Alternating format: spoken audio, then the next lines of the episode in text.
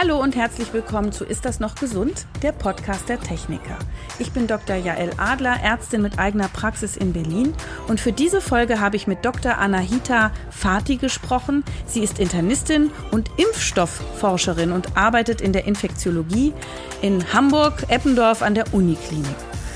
Wir sprachen heute über Für und Wider, Mythen, Chancen und Risiken der Corona-Impfung und was mich besonders bewegt hat, ist, wie ruhig und wissend sie über das Thema gesprochen hat. Und ich glaube, das erleichtert vielen die Gedanken zum Thema Impfung.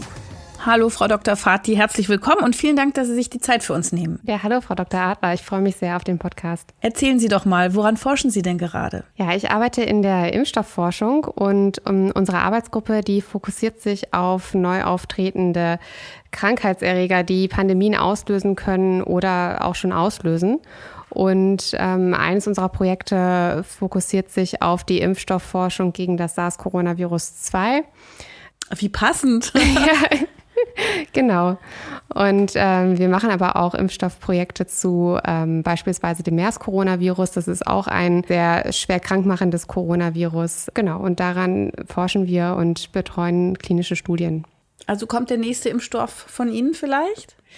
Ja, es gibt ja wirklich einige Impfstoffprojekte, aber unser Impfstoff, der ist noch in einer relativ frühen Phase. Also ähm, es gibt ja drei Phasen der klinischen Impfstoffforschung und dann kann man den Impfstoff ähm, zulassen. Und unser Impfstoff, der ist gerade in der ersten klinischen Phase der Entwicklung. Profis wie Sie, denken Sie und ahnen Sie und wissen Sie, dass uns Impfstoffe am Ende aus der Pandemie dann raushelfen werden oder ist das nur ein Baustein? Also das ist ein Baustein, aber es ist ein sehr wichtiger äh, Baustein und der ist nicht nur jetzt auch für die SARS-Coronavirus-2-Pandemie wichtig, sondern auch generell zur Bekämpfung von Epidemien und Pandemien. Es ist wichtig, die Impfstoffentwicklung gut voranzutreiben, um dann einfach besser gewappnet zu sein gegen Infektionserkrankungen. Wie funktioniert denn Impfstoff überhaupt? Also was ist das Prinzip dahinter? Ja, also es gibt viele unterschiedliche Arten von Impfstoffen, aber das Prinzip, das ist eigentlich bei allen Impfstoffen dasselbe. Und zwar versucht man dem Körper schon einmal einen Erreger zu zeigen, gegen den er sich dann wappnen kann und auf eine Art und Weise, die dann nicht krankmachend ist. Und da nimmt man ähm, entweder Teile eines Erregers, zum Beispiel eines Virus, oder man nimmt ähm, jetzt neuerdings auch äh, einfach nur die Erbinformation. Und dagegen sollen sich dann Immunantworten im Körper bilden, die dann schützen, wenn man dann tatsächlich mit dem Erreger konfrontiert wird. Mhm. Und jetzt haben ja viele gerade äh, in der aktuellen Pandemie äh, schon Begriffe gehört wie Vektor und mRNA-Impfstoff. Gibt es da noch weitere? Was unterscheidet die und was macht die aus? Also ähm, es gibt, wenn man ganz grob unterscheiden möchte, Totimpfstoffe und Lebendimpfstoffe. Ähm, bei den äh, Totimpfstoffen, da ist es so, dass man einfach Teile von einem ähm, Erreger genommen hat und dann das verimpft hat und dann sind da Immunantworten, können dann dagegen gebildet werden. Und bei den Lebendimpfstoffen ist es so, dass man den Erreger quasi als Ganzes nimmt, den aber so ähm, unschädlich macht, dass der selber die Erkrankung nicht mehr auslösen kann, zumindest nicht bei Personen, die ein normal funktionierendes Immunsystem haben und so dann die Immunität ähm, erzeugt. Und die neueren ähm, Impfstoffansätze, die kann man davon so ein bisschen abgrenzen. Ähm, die nennt man genbasiert, also da nimmt man dann nicht Teile des Erregers, sondern Teile von der Erbinformation des Erregers. Ähm, das hat unterschiedliche Vor- und Nachteile. Besondere Vorteile sind da, dass man die dann auch schneller erzeugen kann und dann ähm, kann der Körper selber ähm, diese äh, Erbinformation ablesen und dann selber die ähm, Teile des Erregers bilden und dann Immunantworten bilden. Das heißt, wir haben jetzt auf dem Markt Vektorimpfstoff. Äh, aktuell ist es jetzt bei Aufnahme AstraZeneca.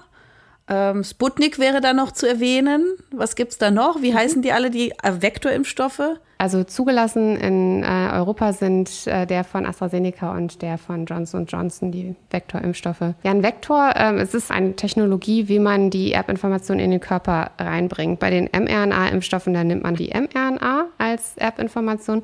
Bei den Vektorimpfstoffen, da nimmt man einen Vektor, der ähm, die Information transportiert. Und zwar ähm, nimmt man dann die Erbinformation, kopiert die in ein Virus, also einen Vektor ein und so kann das dann abgelesen werden. Bei den mRNA-Impfstoffen sind es jetzt ja, bei denen, die zugelassen sind, so Fettmoleküle, die um die mRNA herum liegen, um dann quasi die mRNA in den Körper zu bringen. Also Sie haben es ja gerade gesagt, man nimmt bei einem bei den Vektorimpfstoffen ein bisschen Partikel von SARS-CoV-2 in diesem Fall und setzt es rein in ein nicht gefährliches anderes Virus, Adenovirus.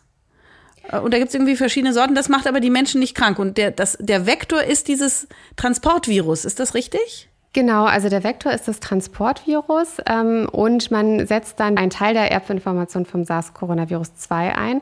Und da gibt es ganz unterschiedliche ähm, Trägerviren, also ganz unterschiedliche Vektoren, die, die mhm. jetzt zugelassen sind in ähm, Deutschland, das sind adenovirale Vektoren. Das ist halt ein bestimmtes Virus. Da gibt es aber auch unterschiedliche Unterarten. Aber es gibt nicht nur adenovirale Vektoren, es gibt auch andere Vektoren. Also der Impfstoff, den wir zum Beispiel entwickeln, das ist auch ein Vektorimpfstoff. Da ist der Vektor aber ein abgeschwächtes Pockenvirus, das heißt MVA. Und mhm. äh, das ist auch so abgeschwächt, dass es sich nicht mehr vermehren und deswegen auch keine Krankheit auslösen. Und das kann man auch so verändern, dass man da dann ähm, Erbinformationen reinkopiert. Und ähm, so gibt es auch weitere Vektoren, die man da nutzen kann. Also es gibt ganz unterschiedliche.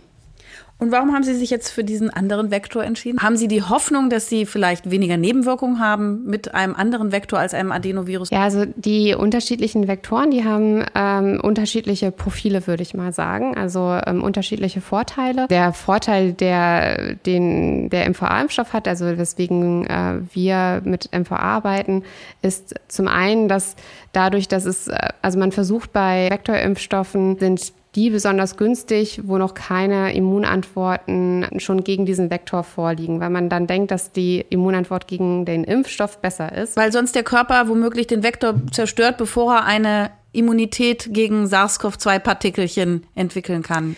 Ja, so, so, ungefähr kann man das sagen. Es gibt theoretisch diese Befürchtung, dass es, wenn sehr hohe Immunantworten äh, bestehen, dass das dann die äh, Impfantwort ähm, einschränken kann. Und deswegen möchte man zumindest bei den, der ersten Impfung gerne wenig Immunantwort gegen den Vektor haben. Und bei MVA ist es halt so, da ja die Pocken jetzt ausgerottet sind, dass ähm, relativ wenige Menschen da Immunantworten gegen MVA haben. Da gibt es schon zugelassene Produkte zum Beispiel gegen Ebola. Also da gibt es sehr viel Erfahrung, auch schon in, in Menschen, die ein abgeschwächtes Immunsystem haben, die zum Beispiel HIV haben. Also das sind so einige Vorteile, die es da gibt. Und dann haben Sie vorhin gesagt, dass mRNA-Impfstoffe. Das ist ja jetzt die ganz originelle und neue Entwicklung im Impfstoffbereich, äh, dass diese mRNA, also die Botenstoffe, dass die verpackt sind in kleine Fettkügelchen. Warum? Genau, also es gibt da unterschiedliche Arten, wie man letztendlich die mRNA so stabilisieren kann, dass sie dann letztendlich auch da landet, wo sie landen soll und nicht direkt wieder abgebaut wird. Und eine Möglichkeit ist halt, die mRNA in Fettpartikelchen zu verpacken und dann werden, äh, wird quasi die mRNA dann in die Zelle reingegeben und dann erst da halt abgelesen. Und ähm, sie soll halt nicht vorher abgebaut werden. Also kann man sich vorstellen, dass nicht nur die Fettkügelchen gut in die Zelle reingehen, sondern auch der Vektor oder äh, läuft das alles in der Zelle ab? Also ähm, das geht schon in der Zelle los. Ähm, es ist so, dass ähm, also auch ein Vektor, der geht auch in die Zelle rein, wenn man es so sagen möchte. Das ist ja quasi wie eine Virusinfektion, kann man sich das vorstellen. Ne? Also der Vektor ist ja eigentlich nichts anderes als ein Virus, ähm, der wird dann quasi unseren Immunzellen wird der dann ähm, aufgenommen und quasi zerschnitten und dann werden die ähm, Teile dieses Virus, das sind Antigene, die werden dann an der ähm, Oberfläche der Zellen gezeigt. Und wenn jetzt quasi auch die Erbinformation von dem SARS-Coronavirus 2, das ist oft von dem Oberflächenprotein von dem Virus, also von dem Spike-Protein heißt es, wenn das abgelesen wird, dann werden auch, wird auch quasi dieses Antigen, also dieses Protein, wird dann als fremd erkannt und wird dann an der Zelloberfläche gezeigt. Und dann können sich Immunantworten gegen das Antigen, was da gezeigt wird, dann bilden. So, und jetzt gibt es diesen Begriff Wirkungsgrad. Was bedeutet das und was heißt das jetzt für uns Abnehmer? Also gibt es äh, Impfstoffe mit einem besseren oder einem schlechteren Wirkungsgrad und für was sollte ich mich entscheiden? Um das äh, gut zu besprechen, sollte man vielleicht vorher einmal ähm, sagen, was überhaupt Wirkung heißt, weil das ist gar nicht so äh, schwarz und weiß. Die Impfstoffe, die sind ja entwickelt worden, primär mit dem Ziel, schwere Verläufe von ähm, Covid-19 zu verhindern, also dass man äh, durch die Erkrankung ins Krankenhaus muss oder auch äh, verstirbt. Und dann ist es quasi in der, im zweiten Schritt auch äh, wünschenswert, wenn man natürlich nicht nur die Erkrankung verhindert, sondern auch quasi die Infektion so stark zurückschrauben kann, dass Menschen, die vielleicht auch ähm, ohne Symptome infiziert sind. Und das Wichtigste, das ist der Individualschutz, also der Schutz für einen selber, nicht zu erkranken. Davon spricht man und dann spricht man von der Transmission, also der, der Schutz, andere nicht in, zu, zu infizieren. Und die Impfstoffe, die ähm, zugelassen sind in Deutschland, die zeichnen sich alle dadurch aus, dass sie einen sehr hohen Individualschutz bringen. Also dass sie sehr gut verhindern, dass Menschen ähm, ins Krankenhaus müssen oder ähm, an der Erkrankung sterben. Und da sind die Impfstoffe alle relativ ähm, ja, vergleichbar und haben einen sehr hohen Wir Wirkungsgrad von über 90 Prozent. Und dann schaut man sich die Erkrankungen an, die, die zwar bestehen, also zum Beispiel ähm, wenn man Geruchsverlust bekommt oder wenn man äh, Fieber bekommt, aber wenn man nicht ins Krankenhaus muss. Also das nennt man symptomatische Erkrankungen, ähm, milde oder moderate Verläufe. Und auch da sieht man ähm, einen gewissen Unterschied zwischen den Impfstoffen. Aber alle vier Impfstoffe, die jetzt zugelassen sind, die haben auch bei den symptomatischen Erkrankungen ähm, einen sehr hohen Wirkungsgrad. Da gab es quasi Vorgaben, wie hoch der sein muss, damit ein Impfstoff überhaupt zugelassen wird. Und der ist schon äh, vergleichbar oder besser wie zum Beispiel Impfstoffe gegen das Grippevirus. Und jetzt müssen viele, die bei der Erstimpfung AstraZeneca erhalten haben, umswitchen, weil sie unter 60 sind und einen mRNA-Impfstoff erhalten. Ähm, und da hört man jetzt schon aus den Medien, oh, das ist sogar noch schöner, weil da die Ansprechraten noch besser sind. Stimmt das? Ja, also man hat da noch nicht so viele Daten. Es gibt jetzt vereinzelt schon Studien, die ähm, untersuchen, wie das ist, wenn man zweimal mit AstraZeneca geimpft worden ist oder zweimal mit diesem Schema, das wir Mix- und Match-Schema nennen, also wo zwei verschiedene Impfstoffe gegeben werden. Und man hat da gute Hinweise, dass das gut wirkt, weil es ja zwei unterschiedliche Arten sind, quasi dieses Antigen von SARS-CoV-2 dem Körper zu zeigen. Aber es gab da nicht viele Daten dafür, deswegen wartet man da jetzt sehr gespannt darauf, wie das, wie es wirklich aussieht. Und da gibt es schon erste Studien, die zeigen, dass wirklich diese Mischung, weil es auch unterschiedliche Vorteile gibt von den Impfstoffen, dass diese Mischung von einem Vektorimpfstoff und einem mRNA-Impfstoff zumindest gleich gute Antworten, wenn nicht sogar auch bessere Immunantworten geben kann, wie wir nennen das homologe Schemata, also wo man zweimal den gleichen Impfstoff gibt.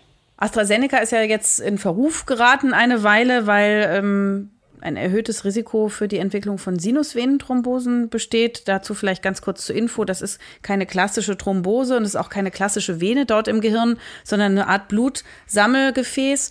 Und ähm, es ist nicht so eine klassische Thrombose, wie man das kennt, zum Beispiel wenn Frauen die Pille nehmen und da eine Thrombose entwickeln, sondern es ist eine Art Autoimmunreaktion, wo die Blutplättchen aktiviert werden und verkleben und das eben besonders häufig dann in dieser in diesem Sinus im Gehirn passiert. Teilen Sie diese Bedenken? Also ist das wirklich ein Risiko? Bei dem AstraZeneca-Impfstoff oder bei adenoviralen Impfstoffen ähm, jetzt auch von Janssen, da ist ja die Empfehlung gegeben worden, weil man ähm, gesehen hat, dass diese seltenen Thrombosen auftreten können und es wird auch eingeschätzt, dass das schon im Zusammenhang mit dem Impfstoff steht. Und dann äh, muss man sich halt überlegen, wie selten ist diese Nebenwirkung und wie wahrscheinlich ist es, dass man einen relevanten Verlauf von einer Covid-19-Erkrankung bekommt.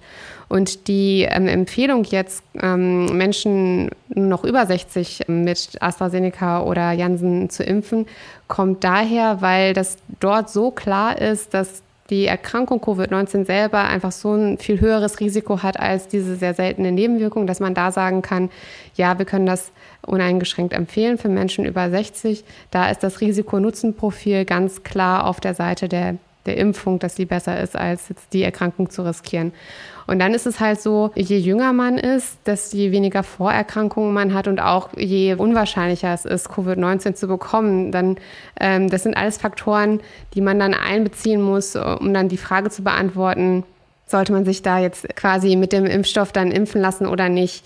Ähm, aber es ist halt so, dass wir ja in Deutschland auch eine Alternative haben äh, mit einem mRNA-Impfstoff und deswegen äh, ist da meine Einschätzung, wenn man jetzt wirklich den Impfstoff bekommen kann, dann ähm, hat man da mit den mRNA-Impfstoffen einfach eine gute Alternative und deswegen äh, teile ich da auch die Einschätzung, dass das empfohlen wird. Ich muss jetzt kurz was fragen. Janssen sagen Sie immer, ist das nicht Johnson Johnson oder verwechsel ich das, da das ist die gleiche Firma. Also die heißt in, äh, in den USA heißt die Johnson Johnson und in Europa heißt die Janssen. Ah, ist die gleiche Firma, nur einmal in den USA, einmal in Europa, ja. Es gibt eine ganze Menge Mythen rund um die Corona-Impfungen und äh, drei davon wollen wir jetzt mal genauer unter die Lupe nehmen.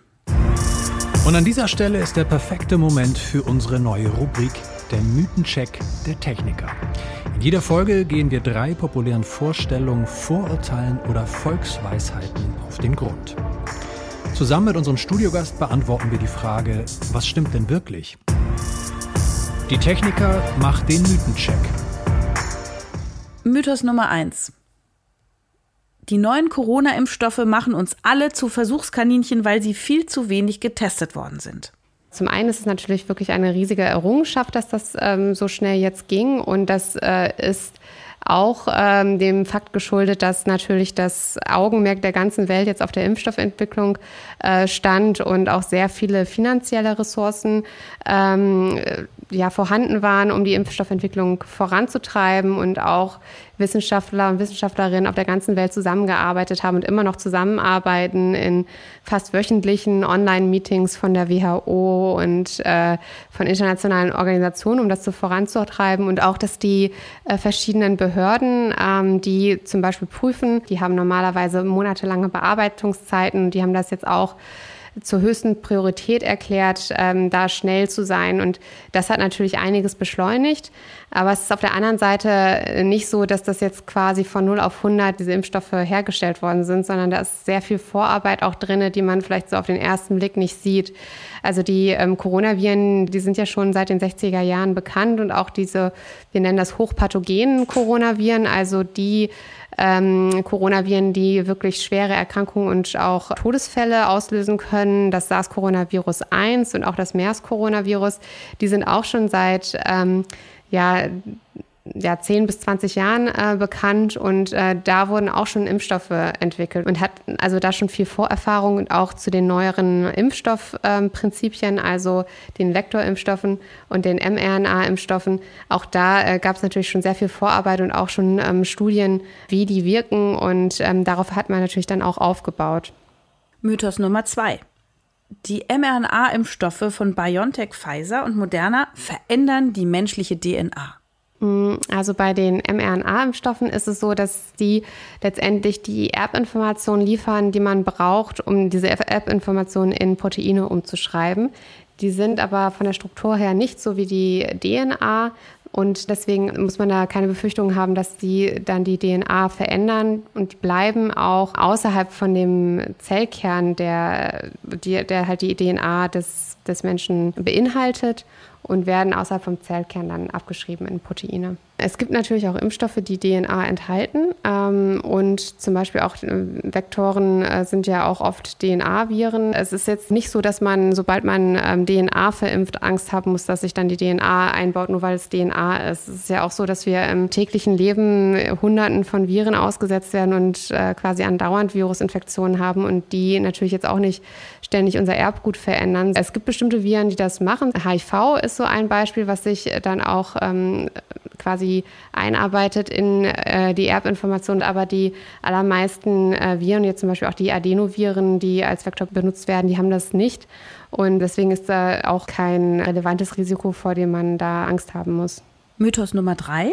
Die Corona-Impfung kann Frauen unfruchtbar machen. Also dieser Mythos, der beruht auf ja einer These, die allerdings nicht belegt ist, dass äh, Teile von dem SARS-Coronavirus 2 so ähnlich aussehen wie Teile der Plazenta, also des mütterlichen ähm, Mutterkuchens. Und dass letztendlich, wenn sich dann ähm, Antikörper gegen das Antigen, das im Impfstoff enthalten ist, von SARS-Coronavirus 2 bilden, dass die sich dann auch gegen die Plazenta bilden könnten und dann das gefährlich ist für eine Schwangerschaft. Aber zum einen ist das unbelegt und zum anderen macht es auch in der Theorie wenig Sinn, weil äh, man dann ja auch sagen müsste, auch alle Menschen, die so an SARS-Coronavirus 2 ähm, erkrankt sind, also an Covid-19 erkrankt sind, bei denen würde ja das gleiche Problem bestehen. Die haben ja auch die Teile des Virus. Und da haben wir das nicht gesehen, dass da Schwangerschaftsabbrüche ähm, groß zugenommen haben. Also Schwangere haben schon ein erhöhtes Risiko für einen schweren äh, Verlauf von Covid-19, aber diese, diese spezifische These, die hat man nicht sehen können bei ähm, Covid-19 erkrankten Schwangeren. Das war der Mythencheck der Techniker. Also dann für uns nochmal alle zum Überblick, wer kriegt welchen Impfstoff wann? Und lohnt es sich auf Ihren zu warten? also, ähm, ich würde auf jeden Fall einen der vier zugelassenen Impfstoffe nehmen und empfehlen, äh, den zu nehmen und jetzt nicht auf einen bestimmten Impfstoff zu warten. Es gibt vier Impfstoffe, die aktuell in der EU zugelassen sind. Es gibt die zwei mRNA-Impfstoffe, einmal von BioNTech Pfizer und einmal von Moderna. Und die sind beide ab 18 Jahren empfohlen und der äh, Impfstoff von BioNTech Pfizer zusätzlich auch zugelassen für Kinder ab 12 Jahren. Und dann gibt es die adenoviralen Impfstoffe, also einmal von AstraZeneca und einmal von Janssen bzw. Johnson Johnson. Und die sind ab 60 Jahren zugelassen, beziehungsweise äh, ab 60 Jahren empfohlen. Zugelassen sind die auch ab 18 Jahren. Warum ist denn bei älteren Leuten das Risiko für Thrombosen jetzt nicht mehr so hoch? Äh, nee, das ist nicht so, dass man denkt, dass es nicht mehr so hoch ist, sondern dass man da sagt, dass einfach der Nutzen von dem Impfstoff, der ist einfach so viel größer als diese seltenen Nebenwirkungen, dass man da halt auch die, den Impfstoff empfiehlt. Und zugelassen ist es so oder so ab 18. Das ist ja letztendlich auch eine Entscheidung der einzelnen Länder, was die dann empfehlen und dann auch eine Entscheidung letztendlich des Arztes und des Patienten oder der Patientin, ob sie jetzt den Impfstoff nehmen möchten oder nicht. Und gibt es Kontraindikationen? Also wenn jemand zum Beispiel eine Chemotherapie bekommt, eine Immunschwäche hat, irgendwie Allergien oder Immunsystem verändernde Medikamente einnimmt? Also bei Allergien ist es so, das kann bei allen vier Impfstoffen sein, in seltenen Fällen, dass man eine Allergie auf den Impfstoff ähm, hat und dann eine allergische Reaktion ähm, bekommt. Und dann gibt es bei Menschen mit einem eingeschränkten Immunsystem ähm, oder unter Chemotherapie, da kann man alle vier Impfstoffe ähm, nehmen. Aber ähm, man weiß noch nicht, wie gut die dann wirklich eine Immunreaktion erzeugen, also bei allen Vieren und muss dann sicherlich nochmal quasi etwas vorsichtiger sein, sich dann trotzdem auch weiter mit den AHL-Regeln schützen. Das ist ja bei allen wichtig, aber bei Menschen, die ein eingeschränktes Immunsystem haben, ist das besonders wichtig. Wie kann ich denn persönlich unterscheiden nach einer Impfung, ob ich jetzt eine ganz normale Impfreaktion habe oder vielleicht eine gefährliche Nebenwirkung? Diese Impfreaktion, die, äh, die kann man vergleichen mit einem viralen Infekt. Also wenn man jetzt ein paar Stunden nach der Impfung Müdigkeit, Kopfschmerzen, Muskel, äh, Gelenkschmerzen hat beispielsweise oder Magen-Darm-Beschwerden und natürlich auch lokale Reaktionen wie so Schmerzen an der Einstichstelle, ähm, Rötung, Fieber, ähm, Unwohlsein, Abgeschlagenheit. Solche Dinge sind nach der Impfung normal. Das ist die Reaktion des Körpers auf den Impfstoff und bildet da die Immunantworten. Das sollten innerhalb von drei Tagen dann aber abklingen. Wenn man dann aber plötzlich beispielsweise ähm, Zeichen einer Thrombose bemerken sollte, dann sollte man zum Arzt gehen. Und Zeichen einer Thrombose äh, sind zum Beispiel, wenn man starke Luftnot bekommt, wenn man ähm, ein angeschwollenes Bein hat. Das ist so ein klassisches Zeichen von einer eigentlich klassischen Thrombose. Und diese eher untypischen Thrombosen, also die Sinusvenenthrombosen, die gehen einher mit sehr starken Kopfschmerzen, die dann auch relativ plötzlich äh, ähm, auftreten. Und das ähm, sollte man dann ähm, abklären. Und auch neurologischen Symptomen, ne? irgendwie Sehnerven oder Sehau genau, Sehausfälle. Genau, und, und eine andere, ähm, ja, sehr seltene, aber auch relativ gefährliche äh, Nebenwirkung ist, wenn man eine allergische Reaktion bekommt auf den Impfstoff, also einen allergischen Schock beispielsweise. Und das passiert aber auch fast immer direkt nach der Impfung. Und deswegen hat man auch eine gewisse Beobachtungszeit beim Arzt oder bei der Ärztin, wo wirklich geschaut wird, dass diese Reaktion nicht auftritt. Denn wenn sie auftritt, dann kann man die auch schnell behandeln. Und die Sinusvenenthrombose kommt ja eh zwei Wochen später dann auch erst. Ja, man sagt so ähm, ab ungefähr vier, fünf Tage nach der Impfung Aha, kann die auftreten. Schon. Mhm. Genau. Okay. Und bei den allergischen Reaktionen, da sind so Symptome zum Beispiel, dass man plötzlich keine Luft mehr bekommt, dass man das Gefühl hat, dass der Hals anschwillt, dass man ganz rot wird, dass einem plötzlich ganz heiß wird beispielsweise oder dass man auch Kreislaufprobleme bekommt. Es wird ja jetzt auch im Moment äh, ganz viel über Virusmutanten gesprochen. Indisch, brasilianisch, südafrikanisch. Welche Rolle spielen die jetzt für die Entwicklung äh, der neuen Impfstoffe oder der, der schon bestand, äh, bestehenden und welchen Einfluss hat es jetzt auf Ihre Forschung vor Ort? Ja, also bei den ähm, Varianten, da unterscheidet man zwischen Varianten, die ich sag mal, anders sind, weil sie zum Beispiel entweder eine schwerere Erkrankung auslösen können oder schneller verbreitet werden können, also ein anderes Verhalten haben. Und denen, die entweder zusätzlich oder stattdessen letztendlich dem Immunsystem entwischen können. Also das sind so sogenannte Immun-Escape-Varianten. Und mhm. die sind besonders problematisch, weil man da dann befürchtet, dass die Impfstoffe nicht mehr so gut wirken. Da gibt es glücklicherweise nicht so viele davon.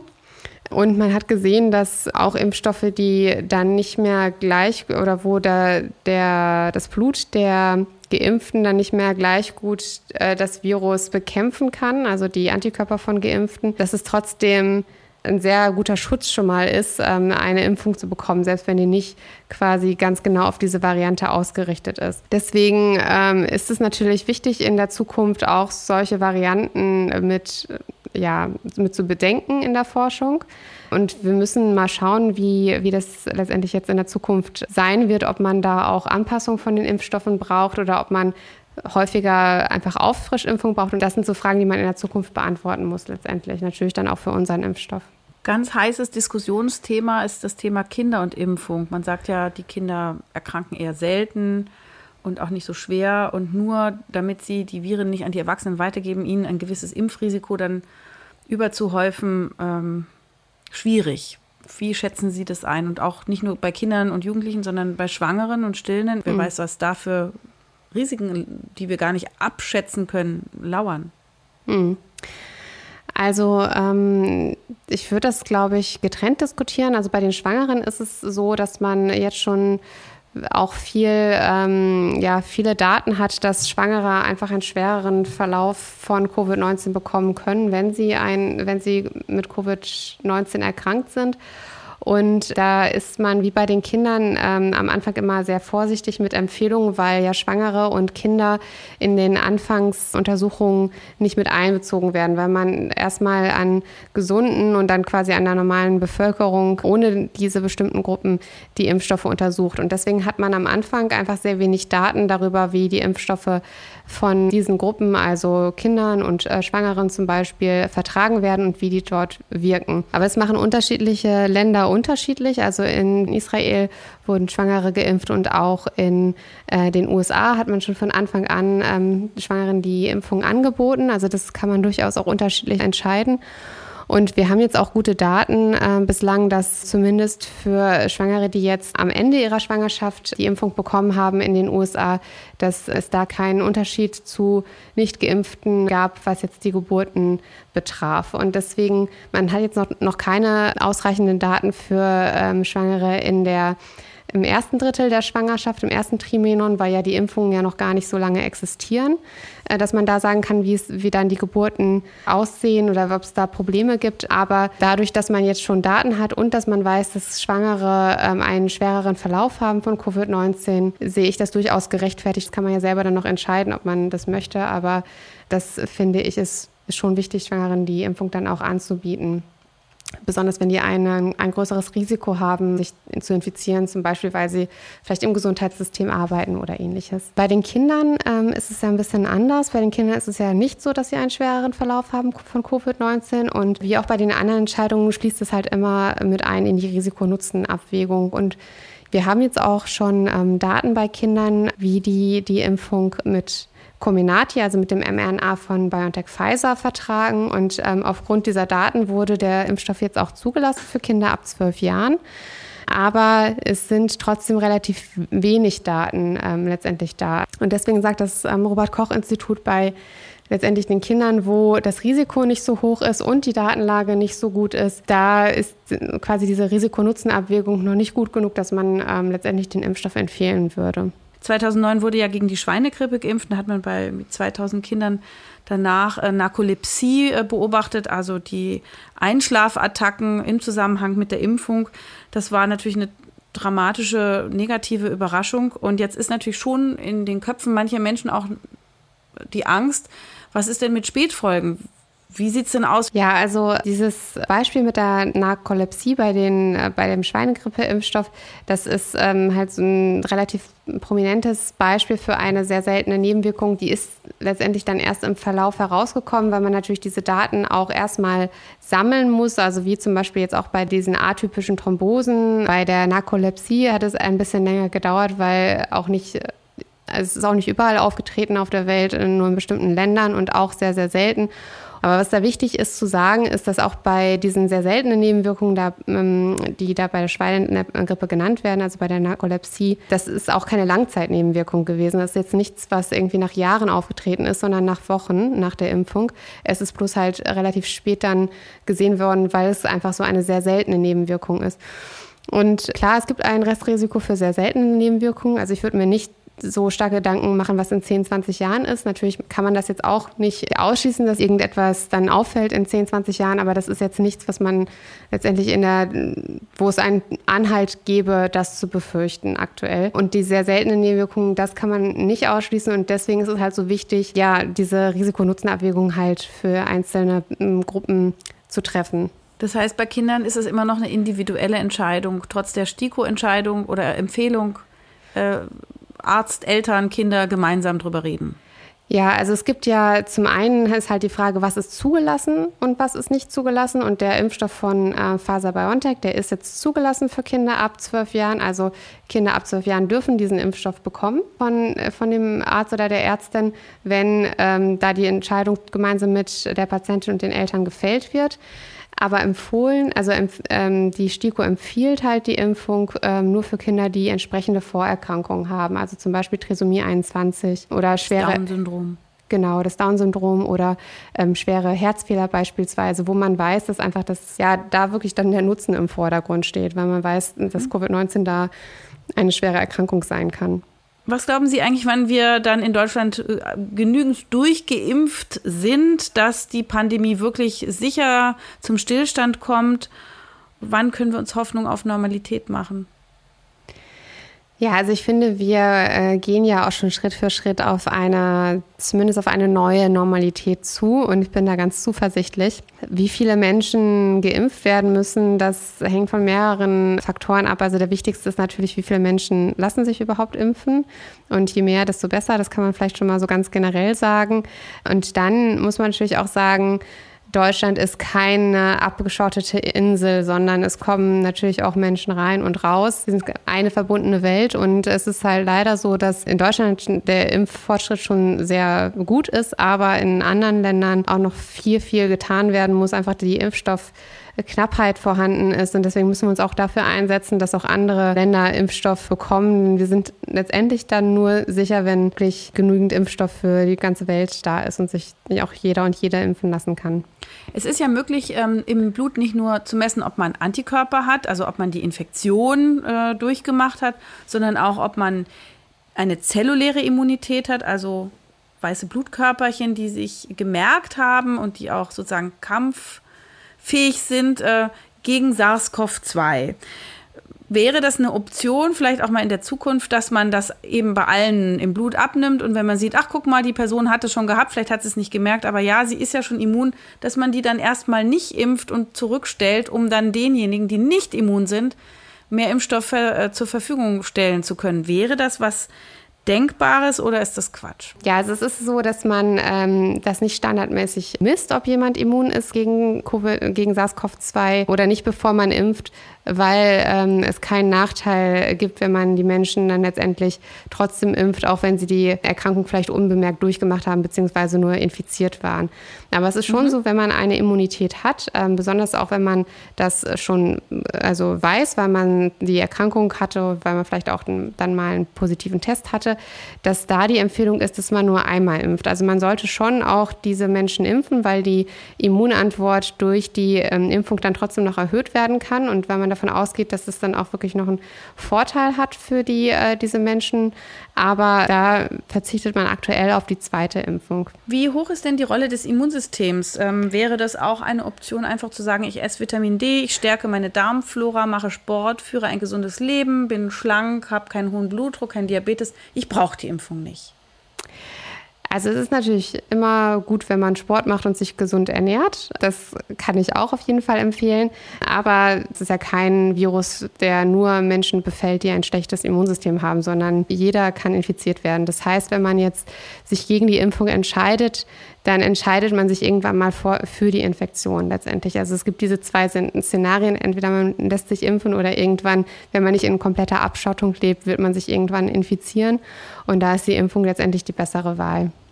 Ja, nur sagen dann eben auch Menschen, ja, dann infiziere ich mich, aber ich muss ja nicht zwangsläufig schwer erkranken, wie wir ja sehen an auch vielen Leuten, die nicht erkranken. Wir haben offensichtlich noch nicht verstanden, wer wann erkrankt und auch wer gar keine Immunität nach einer Infektion äh, entwickelt. Ich habe auch Patienten, die hatten wirklich schwer äh, Covid-19 und haben keine messbaren Antikörper und auch keine messbare zelluläre Immunität. Andere wiederum hatten gar keine Krankheitssymptome, aber ganz tolle Immunität, die man im Blut messen kann. Und das ist ja so ein bisschen für uns noch nicht so ganz verständlich, oder?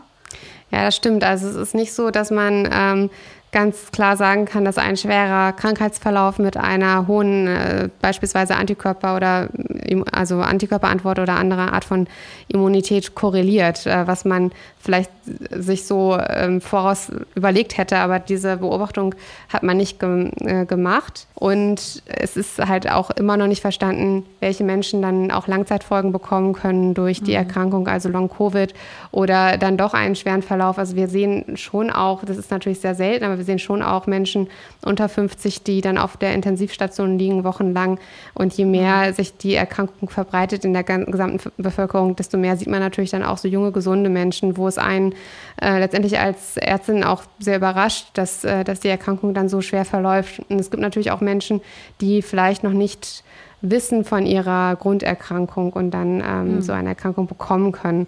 Und als letzter Aspekt ist es, ähm, ist eine Impfung natürlich auch nicht nur eine Entscheidung für sich selbst, sondern durch eine Impfung kann man diese Menschen dann auch schützen, selbst wenn. Weil die Weitergabe vielleicht doch ein bisschen reduziert ist. Genau, also dass die Weitergabe reduziert ist, davon geht man eigentlich aus. Man weiß aber noch nicht, wie, äh, wie stark quasi diese Weitergabe reduziert ist. Mhm.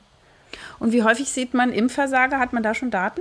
Also das ist äh, schwer zu sagen, weil man noch kein richtiges, wir nennen das Korrelat für Immunität hat. Also es gibt ja zum Beispiel bei der Hepatitis B-Impfung, da ist es ja so, da kann man zum Arzt gehen und äh, lässt da quasi die Antikörper bestimmen und dann kann man sagen, ab einer bestimmten Höhe von Antikörper ist man gegen Hepatitis B geschützt und wenn die zu niedrig ist, dann kriegt man halt eine Auffrischimpfung.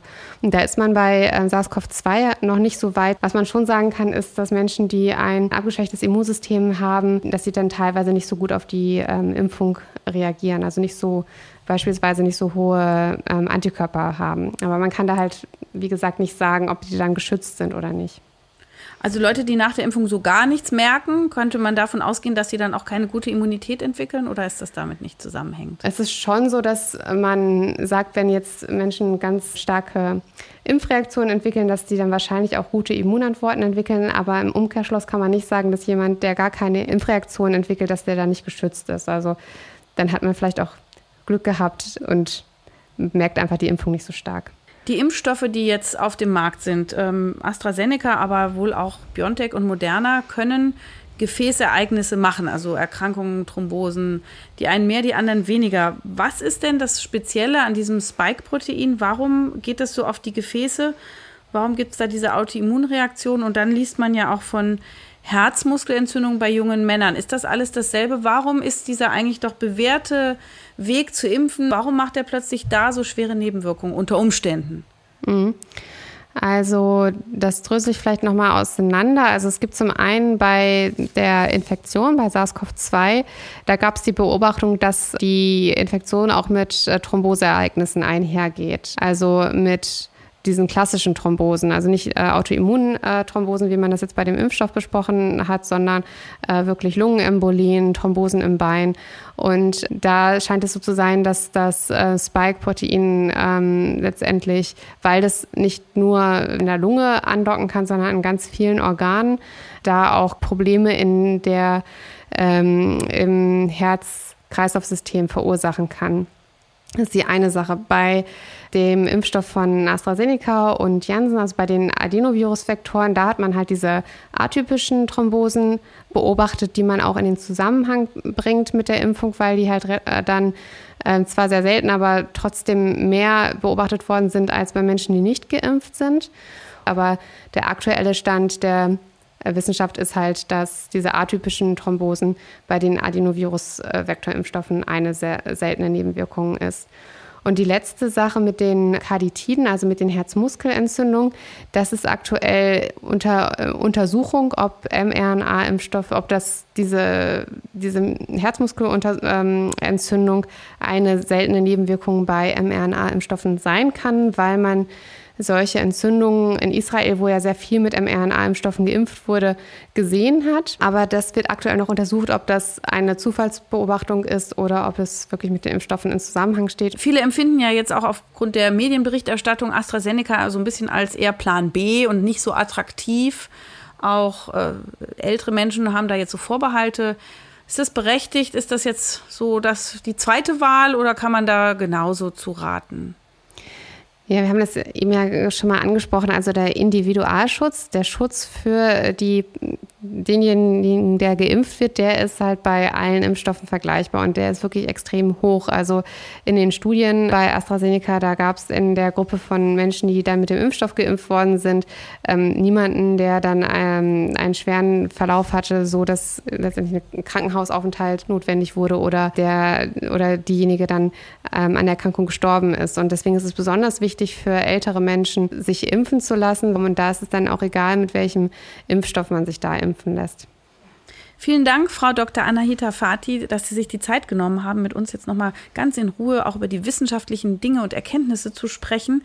Ähm, klar ersetzt das jetzt keine individuelle Beratung und es ist immer noch eine persönliche Entscheidung, aber ich fand die Art, wie Sie das Wissen vermittelt haben, auf so eine ruhige, besondere Art, das baut sicherlich Ängste ab und ist vielleicht doch für den einen oder anderen Zweifler eine gute Hilfestellung gewesen, sich dann vielleicht dann für eine äh, Impfung dann doch zu entscheiden. Denn ich glaube, Wissen braucht man, um Ängste zu reduzieren. Ja, das denke ich auch. Ich hoffe, dass meine Antworten so ein bisschen geholfen haben, wenn da noch Fragen waren. Und ähm, es hat mir sehr viel Spaß gemacht, mit Ihnen diesen Podcast zu machen. Mir auch vielen Dank. Das war's für heute. In 14 Tagen erscheint die nächste Folge von Ist das noch gesund? Und vielleicht habt ihr bis dahin ein paar Minuten Zeit, uns in eurer Podcast-App zu bewerten. Vielleicht habt ihr Fragen, Kritik, Themenvorschläge. Wir freuen uns über eure Zuschriften und das gerne an podcast.tk.de oder auch über die Social Media Kanäle der TK, zum Beispiel auf Facebook und Instagram. Ich sage danke fürs Zuhören und tschüss, bis zum nächsten Mal, eure Jael Adler.